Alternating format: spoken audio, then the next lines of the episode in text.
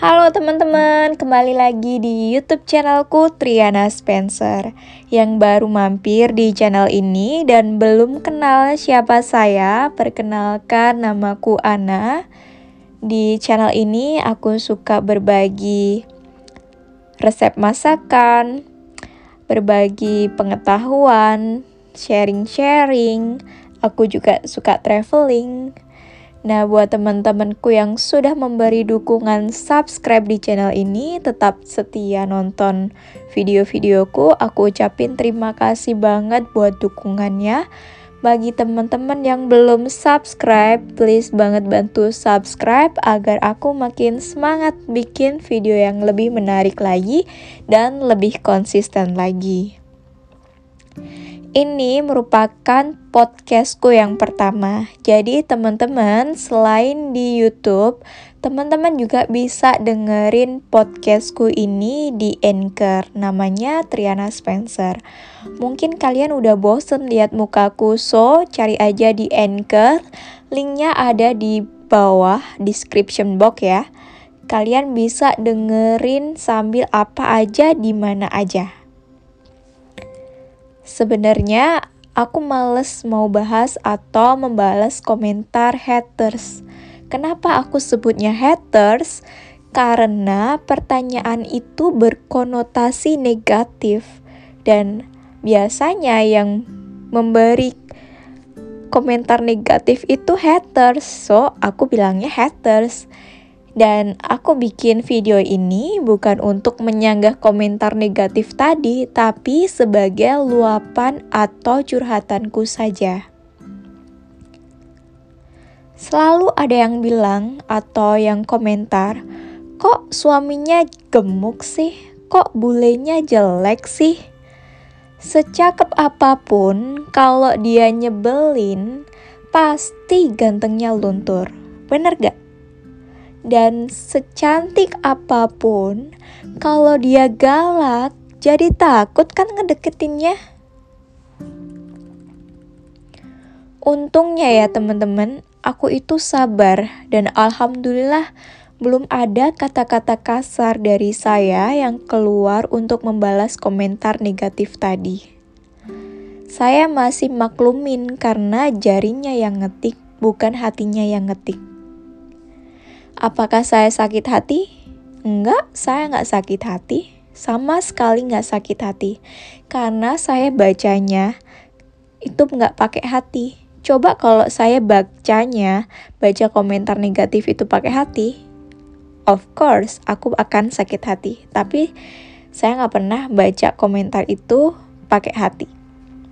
So, saya nggak pernah sakit hati. Tapi daripada saya capek ngetik balas komentar, saya bikin video ini dan saya salurkan luapan perasaan saya ini lewat video ini dan lewat anchor di podcast saya.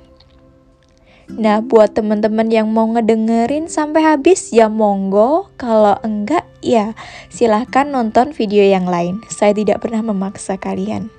Suami saya memang memiliki bentuk tubuh dan genetik yang tinggi besar. Dan dia itu gemuk karena dia tidak punya waktu untuk berolahraga. Dia habiskan waktunya untuk bekerja dan menata masa depannya, dan memberi nafkah untuk keluarga dan membahagiakan saya. Lagian suamiku juga gak gemuk-gemuk amat sih. Insya Allah masih bisa turun berat badannya kalau dia diet. Ada yang bilang cinta itu buta. Sampai tidak bisa membedakan mana yang ganteng dan mana yang jelek rupanya.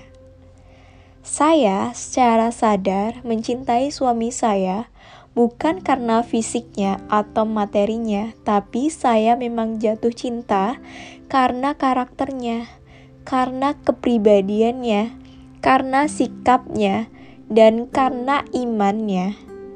Dan dia juga tulus mencintai saya. Teman-teman, jangan pernah terkecoh ya sama penampilan fisik dan harta.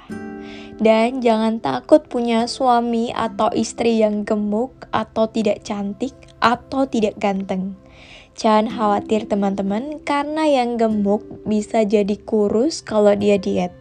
Dan yang jelek bisa jadi cantik atau ganteng kalau dia merawat tubuhnya. Nah yang cantik bisa aja kucel kalau dia stop perawatan. Jadi jangan pernah takut memilih pasangan hidup itu karena kekurangan fisik. Hari ini mungkin seseorang tidak terlihat menarik, tapi siapa tahu dia sibuk menata masa depannya. Gak semua orang terlahir dari keluarga kaya, seperti sultan yang sudah punya segalanya dan bisa beli apa aja. Oh ya, teman-teman, aku mau cerita sedikit tentang temanku. Kebetulan aku juga udah minta izin sama beliau untuk cerita di sini dan aku udah dapetin izin, tapi aku tidak akan sebut nama. Nah, aku punya temen kuliah dulu, dia itu kurang menarik. Dan dia tidak pernah menghambur-hamburkan uang sakunya untuk shopping, untuk perawatan di salon, dan pergi ke klinik kecantikan. Tapi dia tabung uangnya buat pendidikannya buat beli buku, buat ikut seminar sana-sini. Dan sekarang setelah dia berhasil dapetin scholarship dan lulus dari S2 di UGM, dan dia punya karir bagus dan otomatis penampilannya jadi berubah lebih cantik, lebih modis, dan banyak banget temanku, teman-temanku yang dulu yang gak mau ngedeketin dia, sekarang pada rebutan ngambil hatinya. So, don't judge the book by the cover. Jangan menilai seseorang itu dari penampilan luarnya. Dan aku juga punya temen, dulu dia itu ganteng, banyak banget yang naksir, putih, cakep, tapi sekarang dia berubah jadi hitam karena pekerjaannya jadi tukang parkir. It's jangan salah ya, dan jangan merendahkan profesi tukang parkir. Tapi tukang parkir kali ini tukang parkirnya pesawat. Jadi dia itu bekerja selalu di bawah tarik matahari, jadi kulitnya itu jadi hitam. Tapi teman-teman, gajinya besar loh walaupun dia jadi seorang tukang parkir pesawat. Jadi teman-teman jangan pernah menikah karena profesinya atau jabatannya karena kalau Tuhan berkendak dia akan kehilangan pekerjaannya. Dan jangan takut juga menikah dari nol. Percayalah kalau kita rajin, kita berusaha, kita berdoa, pasti Tuhan akan kasih rejeki dan berkah buat keluarga kita. Seperti yang saya katakan dari awal, saya menikah karena karakternya. Suami saya itu punya karakter yang menyenangkan, yang lucu. Nggak heran kalau pelawak ya istrinya banyak dan istrinya cantik-cantik. Waktu itu kita pernah road trip dari Darwin ke Uluru. Jaraknya itu sekitar kita tempuh 2000 km.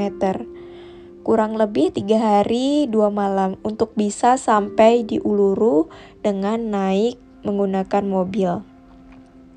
Tapi di situlah aku dan Brandon punya waktu saling ngobrol, saling bertukar pikiran, kita planning masa depan tanpa diganggu sama HP. Bayangkan teman-teman jika kita berada satu mobil tiga hari dalam mobil dengan orang yang sama, kalau dia itu nggak asik orangnya, nggak bisa diajak bicara, nggak nyambung diajak bicara, ngomong pasti akan ngerasa bosen dan malah bisa bisa ditinggal tidur. Kan jadi sebel.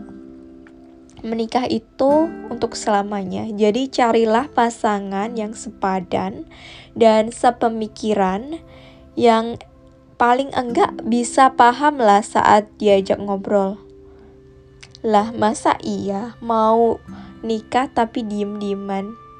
Mainan HP mulu kalau ketemu. Nanti yang ada si suami atau si istri curhat lari ke orang lain, curhat sama orang lain. Nah, itu bisa jadi petanda buruk loh, teman-teman, kalau pasangan kita suka curhat